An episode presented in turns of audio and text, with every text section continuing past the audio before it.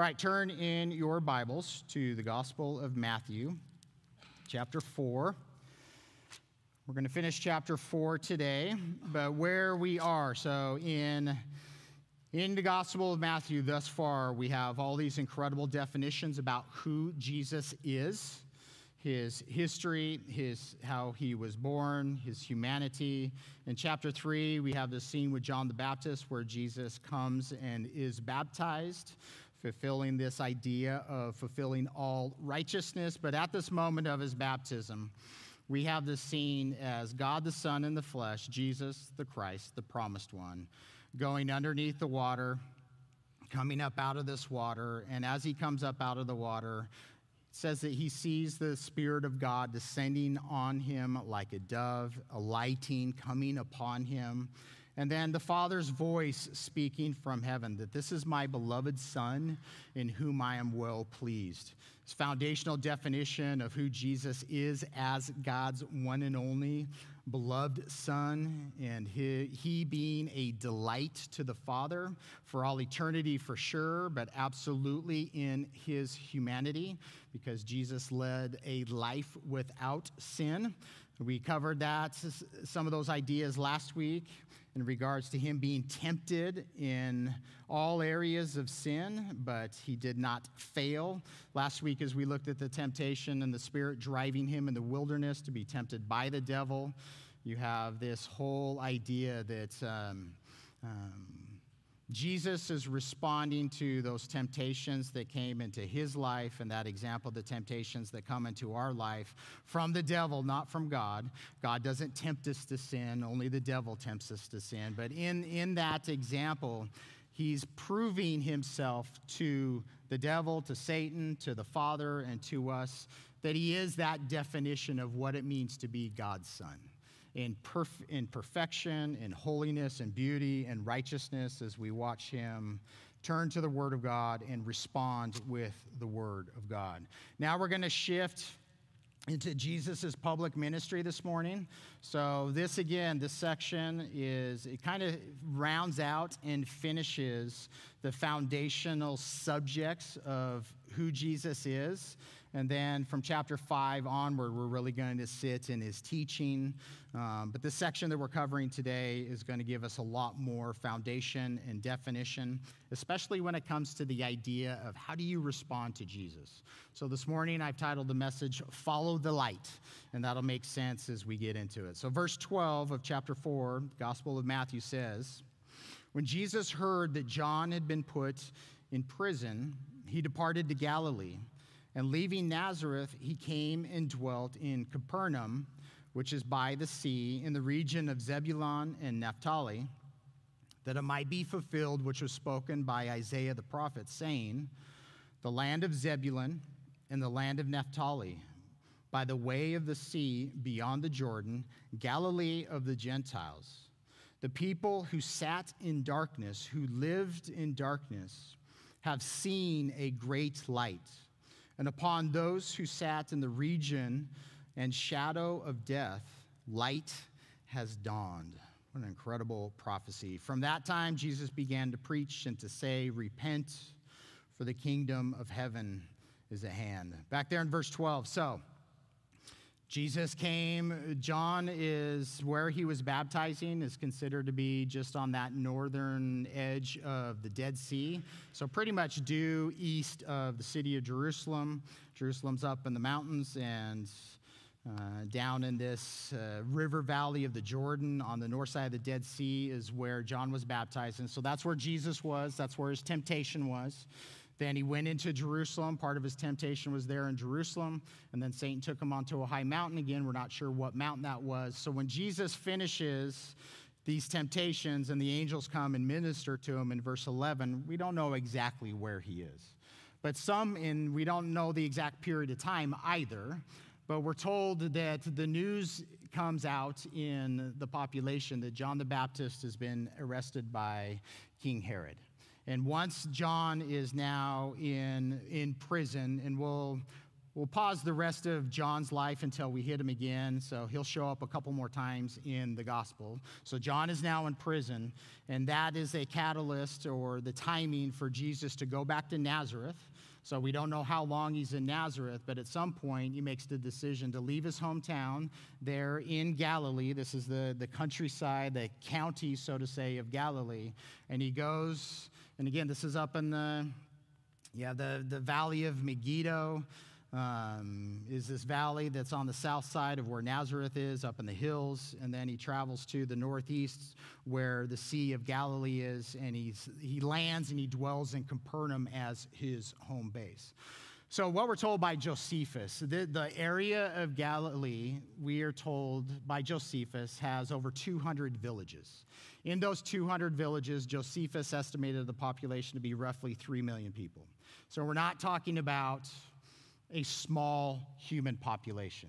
But what this ends up being is it becomes a base for Jesus in his ministry as he's going out and in circuit to different villages and different towns, proclaiming the gospel of repentance and that that warning that the kingdom of God is at hand. It's very near and everybody needs to turn to the Lord. So this is the preaching that he's doing is he's going out into these populations.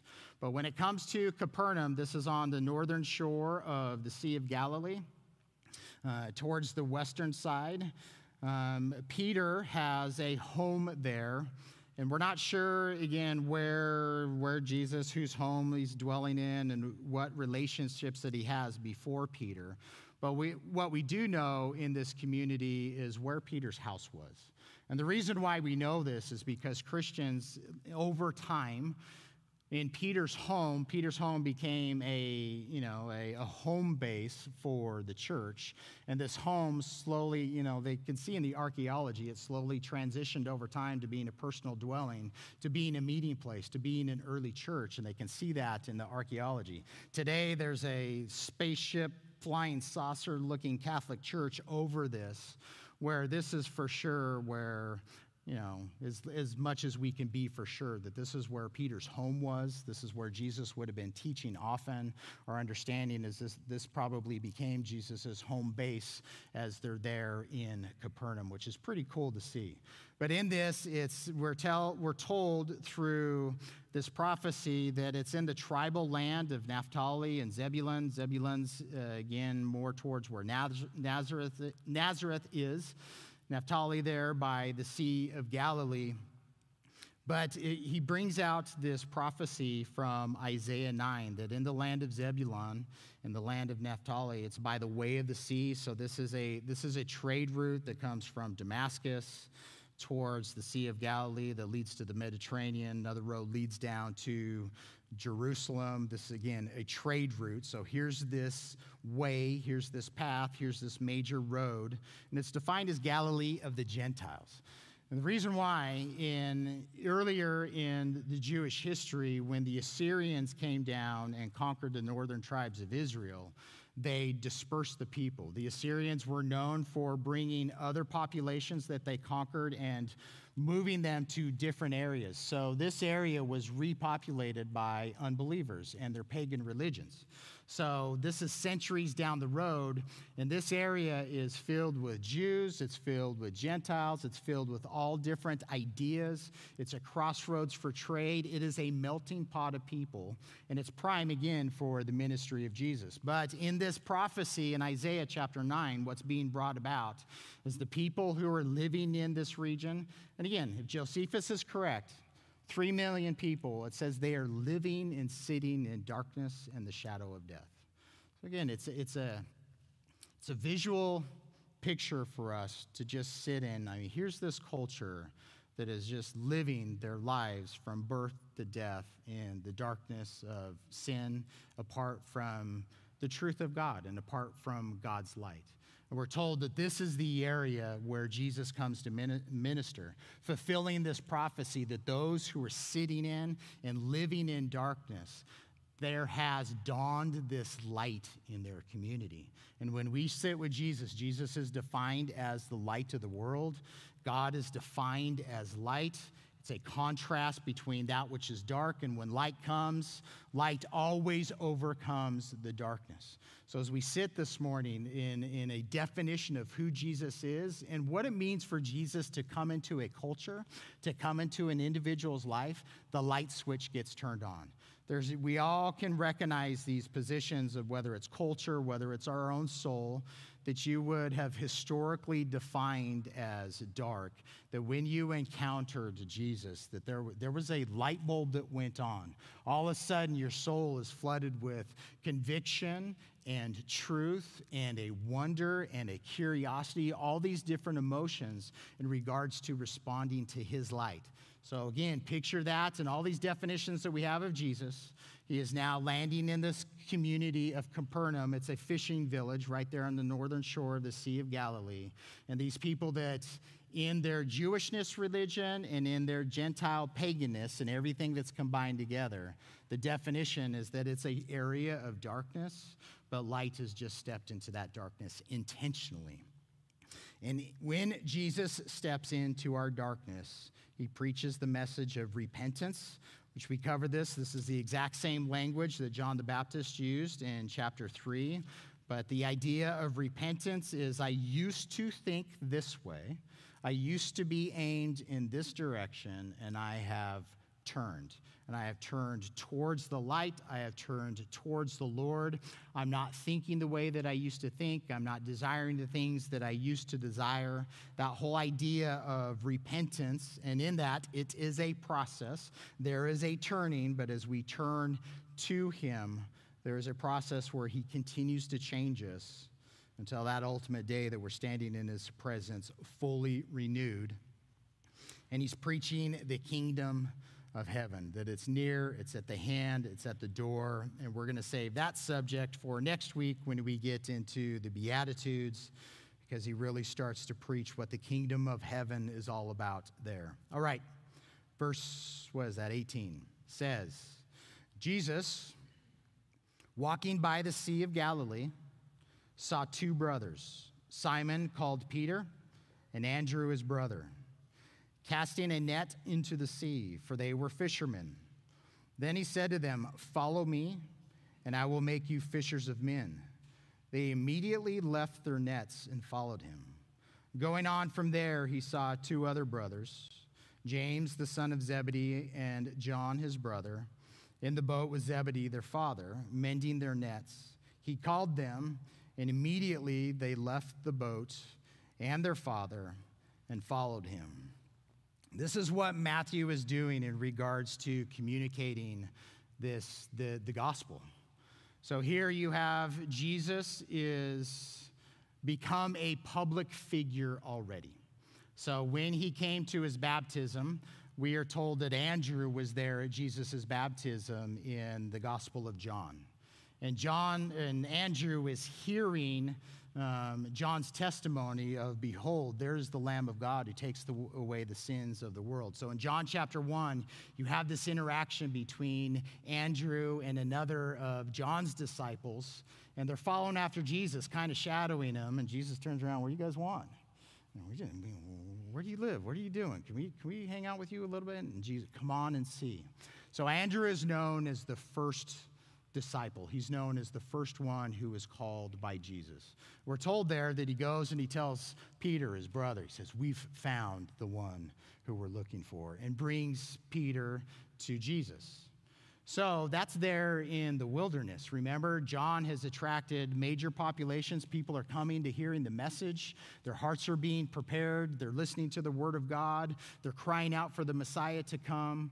And here they have this initial interaction with Jesus there that their hearts are waking up to this light. And now Jesus goes to his temptation. He goes back to Nazareth, and now he's in Capernaum.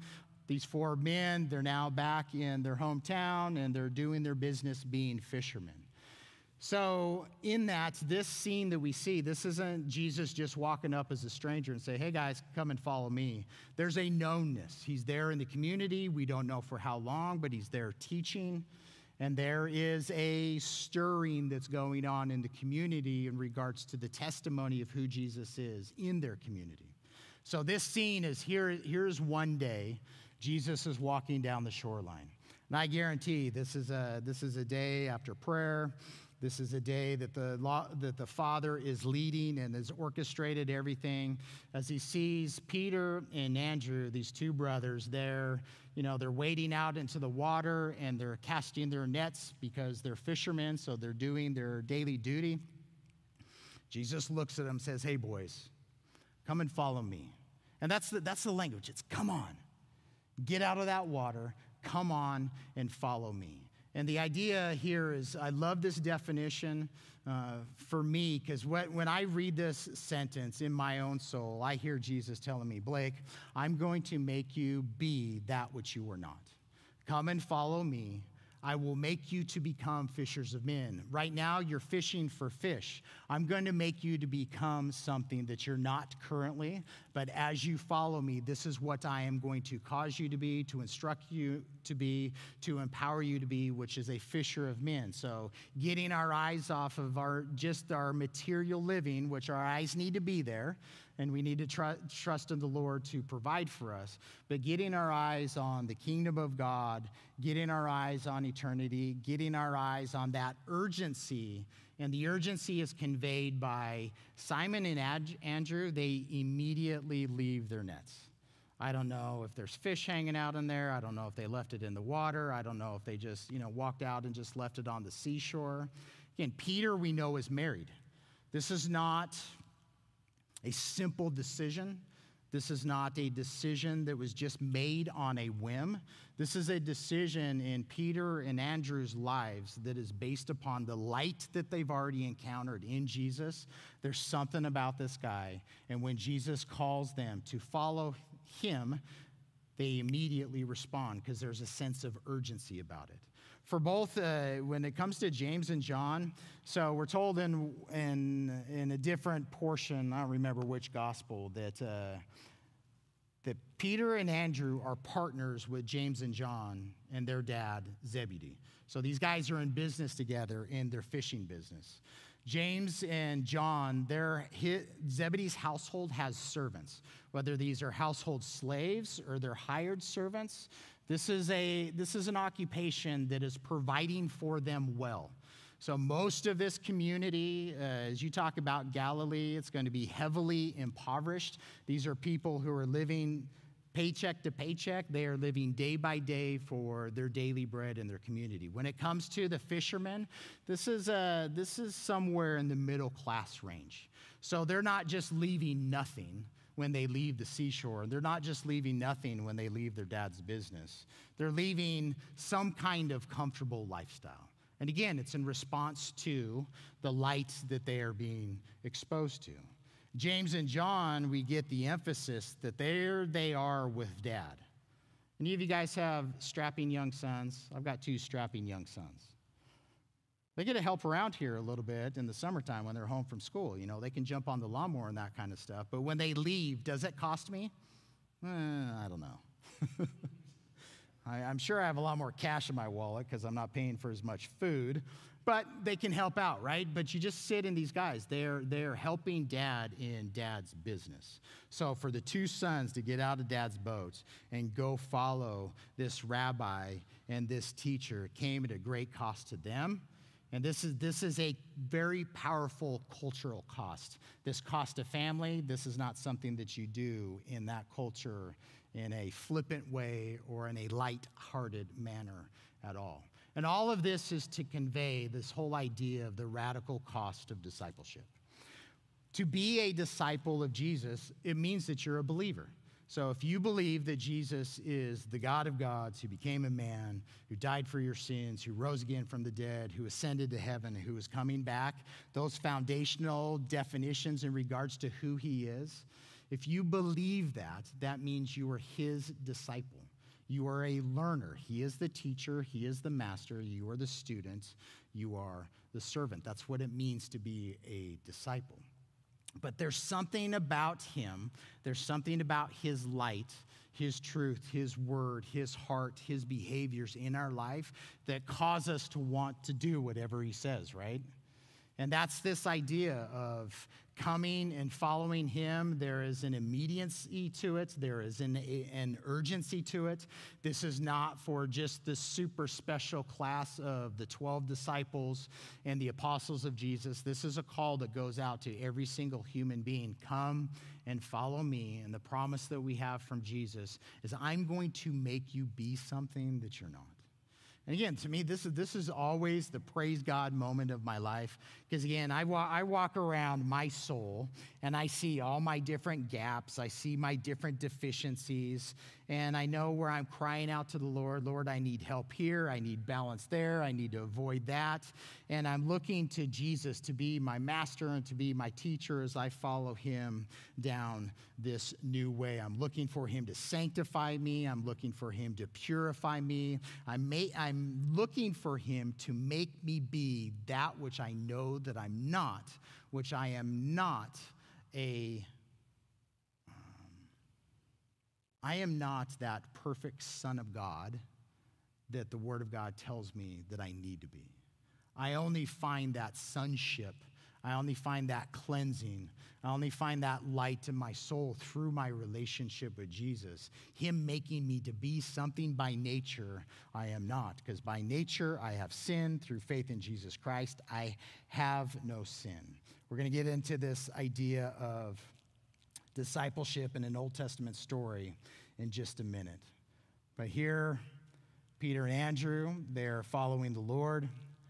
James and John, they're following the Lord. Verse 23, it says, Jesus went about all Galilee. So, again, Josephus telling us there's 200 villages in this area. What's he doing? He's teaching. He's teaching in their synagogues, preaching the gospel of the kingdom, and healing all kinds of sickness and all kinds of disease among the people. Then his fame, the report of him, went throughout all Syria, which Syria is to the northeast, toward it's where Damascus is. And they brought to him all sick people who were afflicted with various diseases and torments, and those who were demon possessed, epileptics, and paralytics, and he healed them. Great multitudes followed him. So it's not just this narrow group of people. Great multitudes are following him from Galilee, from Decapolis, Jerusalem, Judea, and beyond the Jordan. So as Jesus is going about this countryside of Galilee, the major aspect, the major definition of Jesus' ministry is seen as a teaching ministry. When you look at what a synagogue is, all a synagogue is, it's a gathering place. So when the Babylonians destroyed the temple and dispersed the people in 586 BC, as the Jews are dispersed into other areas, they're consolidating together in those different communities to remember and to instruct one another in regards to what the Word of God says. So these, these synagogues, whether it's a gathering in a local home, whether there were enough people to build a building, the emphasis of that gathering place was a teaching ministry. So, in these synagogues, and again, in Capernaum, there is uh, the remnants of a fourth century synagogue, and you can see the, uh, again, it's, it's broken down, partially reconstructed, so you can see the size and what it looks like. But the fourth century synagogue, uh, you can see that building and the stone that it was made out of, but the foundation that it was built on was the, uh, the synagogue that Jesus would have taught in there in Capernaum as an itinerant preacher. And in this, there's, there's benches, there's rows, there's, there's a podium and a platform, and the emphasis is bringing out the Word of God. So, whether it's the law of Moses, whether it's the prophets, whether it's the writings, that as people are gathered together in this space, in faith that they're opening up the Word of God and they're teaching and they're dialoguing with one another in these communities. Now, clearly, Jesus' ministry is also associated with preaching, which preaching, again, it's, it's a herald, it's announcing. Preaching and teaching always go together, but a preaching kind of message is just announcing the words and the terms and the ideas without giving the context. What I'm doing right now mixture of both. We're preaching the gospel, but more on the emphasis of teaching.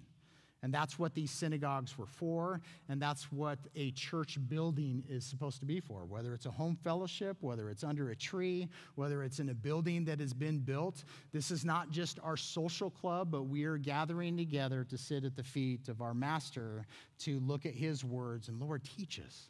I want to know you. I want to understand you. I need to hear the message, the proclamations. I need to hear prophecy. I need to hear all the warnings. I need to hear all the promises that are associated with preaching. I need to be reminded that I am a citizen of the kingdom of heaven, not just a citizen of, of the United States of America or another kingdom of the earth. And then a heavy aspect of Jesus' ministry is clearly healing. The power of the Holy Spirit upon him this is all giving weight and credence to him being exactly who he is identi- has been identified as.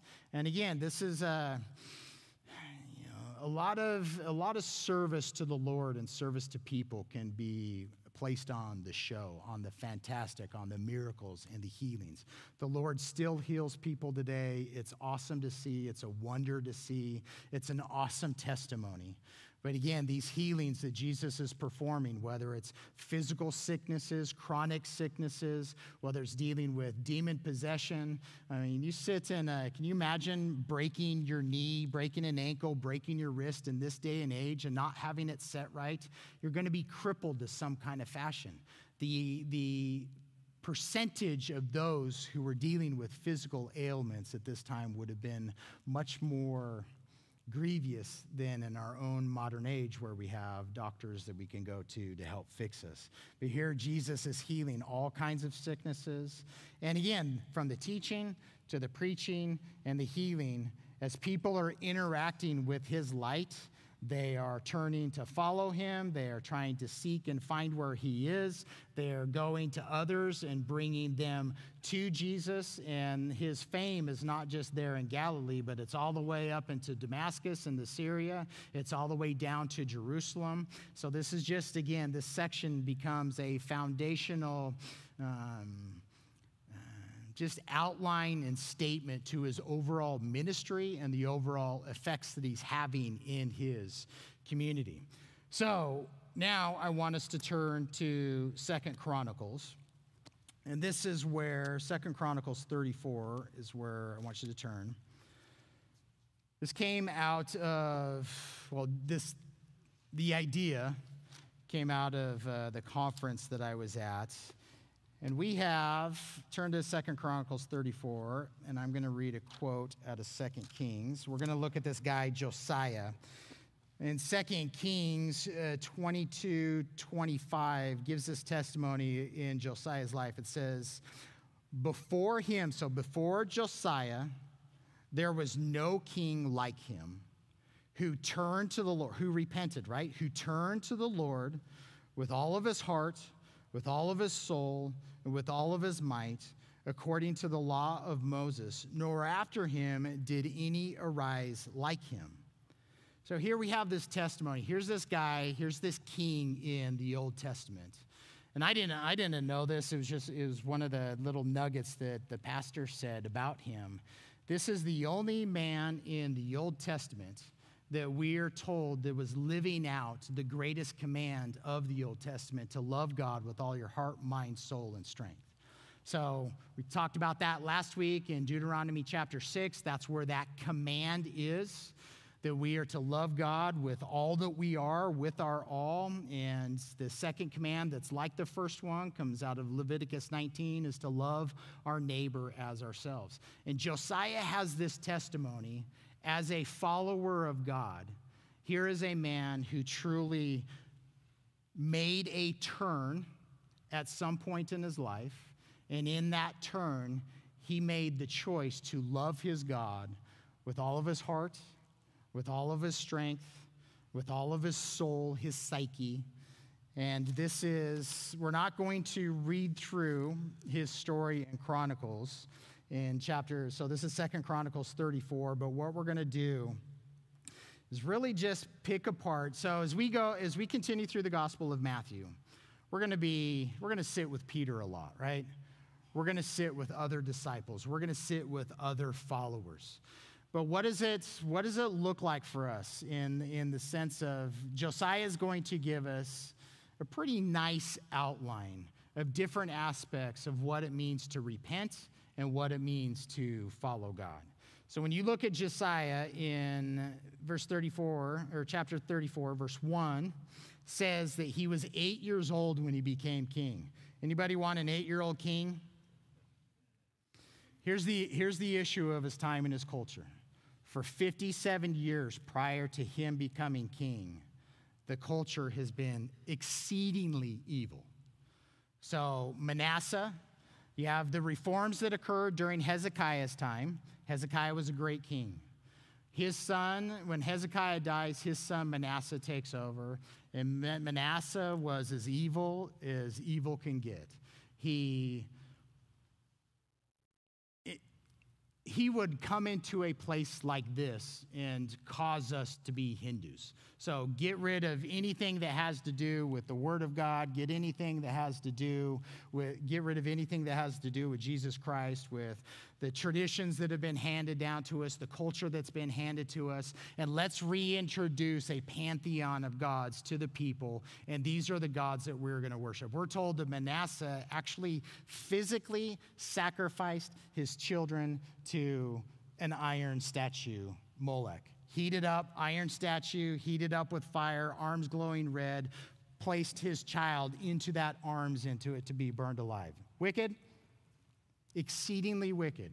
He was king for 55 years, tearing down everything that Hezekiah had done in all of his reforms. His son, Amnon, uh, Amon becomes king for just a couple years. He was evil too, and he died. So now you have Josiah, this eight year old young boy is now the king of a very wicked nation. And we get this testimony about his, an overarching umbrella of his life in verse 2.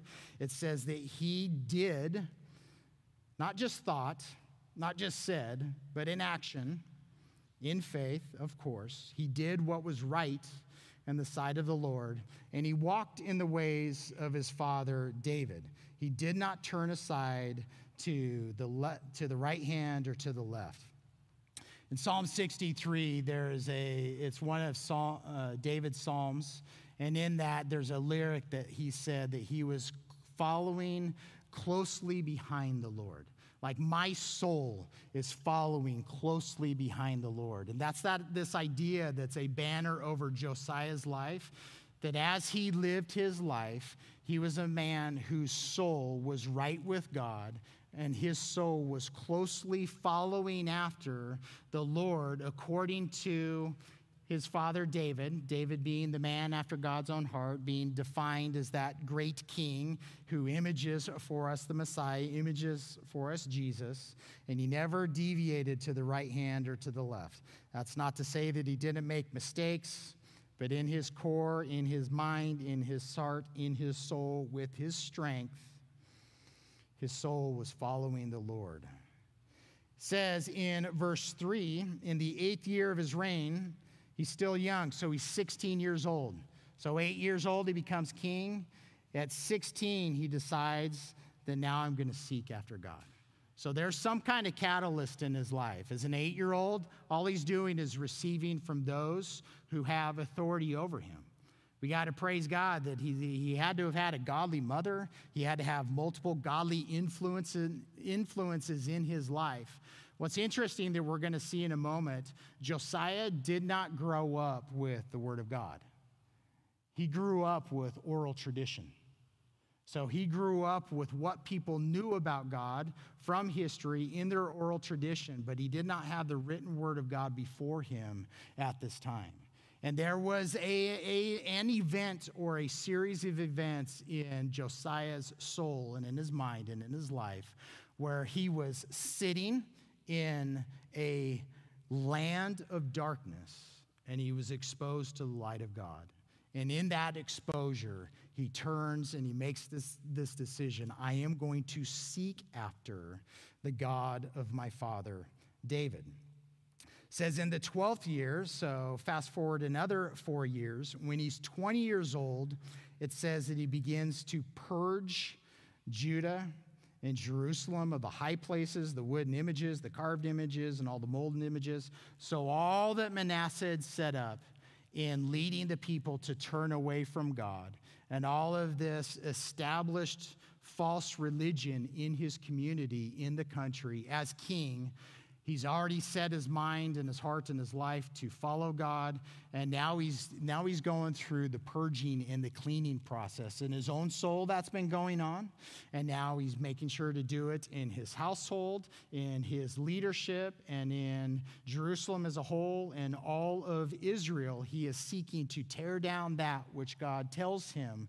to tear down. So one, there is this uh, you know, being exposed to the light where we are turning in and we are going to make the choice to seek after God. Next step often comes to that purging and that cleansing. Turn to, jump down to verse 8. In the 18th year of his reign, he's now 26 years old. 10 years down the road from when he made that decision to seek after the God of David. It says, when he had purged the land and the temple, so he's gone through all this work, right? Six years, tearing all of this stuff down.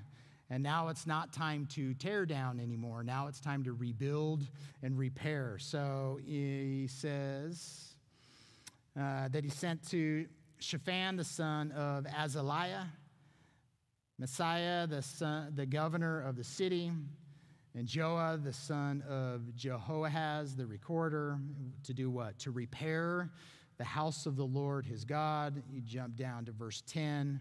It says, They gave to the workmen who worked in the house of the Lord to repair and restore the house.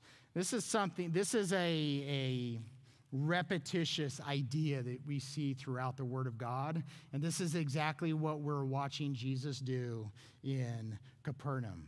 There he goes to a land of darkness. There he grow, goes to a people who are broken down, and he is exposing to them the light and truth, and people are turning in and seeking. And as he's preaching this message of repentance, there's this idea of purging and cleansing that's going on.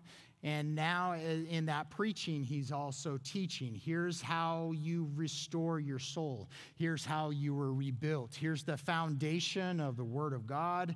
And here's how we are built up in the Lord.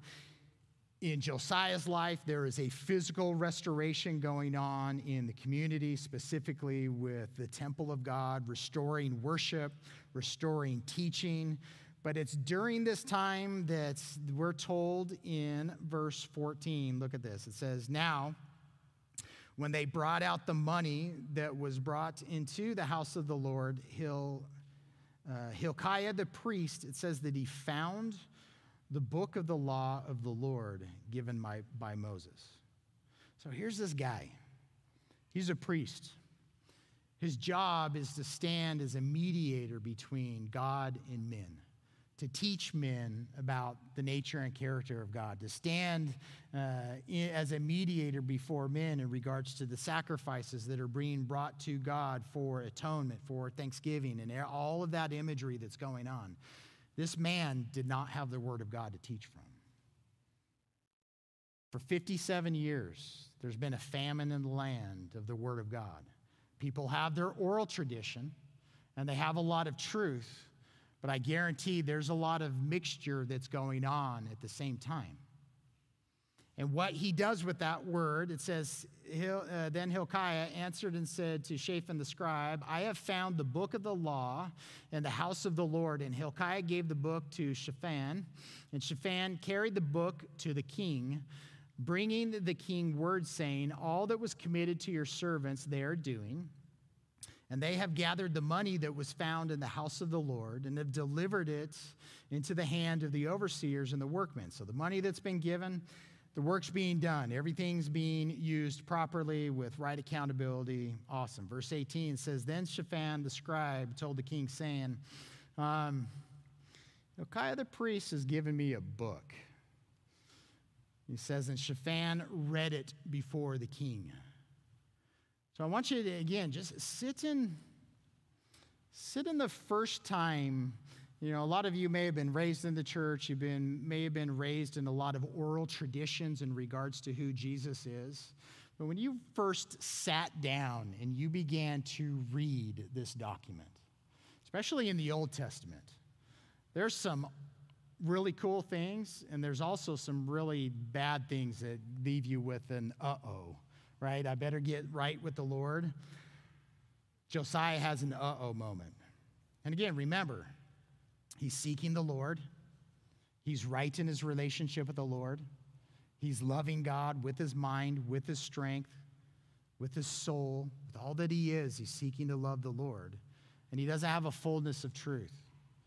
And for the first time in his life, as a 26 year old man, he just had the books of Moses read to him. And this is his response. Thus it happened when the king heard the words of the law that he tore his clothes. Then the king commanded Hilkiah, Ahikam, the son of Shaphan, Abdon, the son of Micah, Shaphan the scribe, and Asaiah, a servant of the king, saying, Go Inquire of the Lord for me and for those who are left in Israel and Judah concerning the words of the book that is found. For great wrath of the Lord that is poured out on us, because our fathers have not kept the word of the Lord to do according to all that is written in the book. So when Josiah hears the word of God, does he take it literally or does he take it figuratively? literally. And he's sitting in his time, in his culture, and he sat in all that his fathers had participated in. And sitting in what God has to say about those, especially in the nation of Israel, but all, of course, that, tur- that abandoned God and turned to idolatry, and the judgment that's going to come upon the people. And Josiah's watching and experiencing this judgment in his time. Yes, he is seeking the Lord. Yes, he is leading others to seek the Lord. Yes, he is purged. Yes, he is rebuilding. But now, when he is sitting in the reading of God's word, now he has this conviction, and the conviction is God, now what do I do? So he's sending representatives for him to go and find a godly person that can has a relationship with God that can tell us how we're, we are supposed to respond to God. And they go and talk to this woman, Huldah, the prophetess. But jump down to verse 26. It says, As for the king of Judah, who you sent to inquire of the Lord, in this manner you shall speak to him. So here's God's response to Josiah. Thus says the Lord God of Israel concerning the words which you have heard, because your heart was tender and you humbled yourself before God. When you heard his words against this place and against its, inhabitants, and you humbled yourself before me, and you tore your clothes and wept before me. I also have heard you, says the Lord. Surely I will gather you to your fathers, and you shall be gathered to your grave in peace, and your eyes shall not see all the calamity which I will bring on this place and its inhabitants. So they brought back word to the king.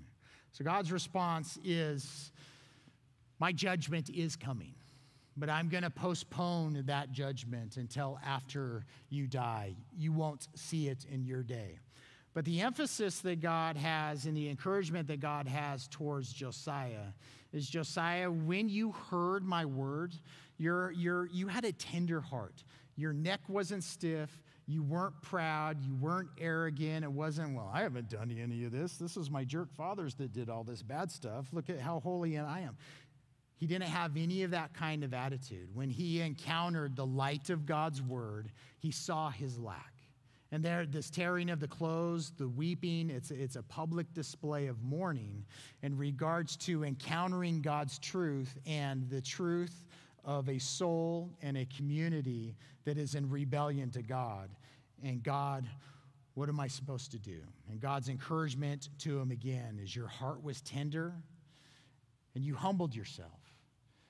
You weren't proud, you weren't arrogant, You came to me in, in humility, with inquiry, looking for direction as your soul was following me. So, Josiah, in that encouragement, he doesn't keep the word of God to himself. Jump down to verse 30 says he read in their hearing all the words of the book of the covenant which he found in the house of the Lord. Then the king stood in his place and made a covenant before the Lord. To what? To follow the Lord, to keep, to keep his commandments and his testimonies and his statutes with all his heart and with all his soul, to perform the words of the covenant that were written in this book. And he made all who were present in Jerusalem and Benjamin to take a stand. I think this is great.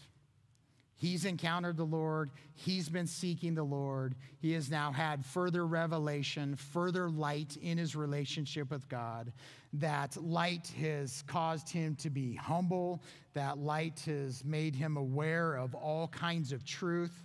He is seeking the Lord. When he gets the Lord's answer, now it's not, well, sucks to be everybody else his attitude is bringing everybody else into that relationship with the Lord. Here's the definition of truth.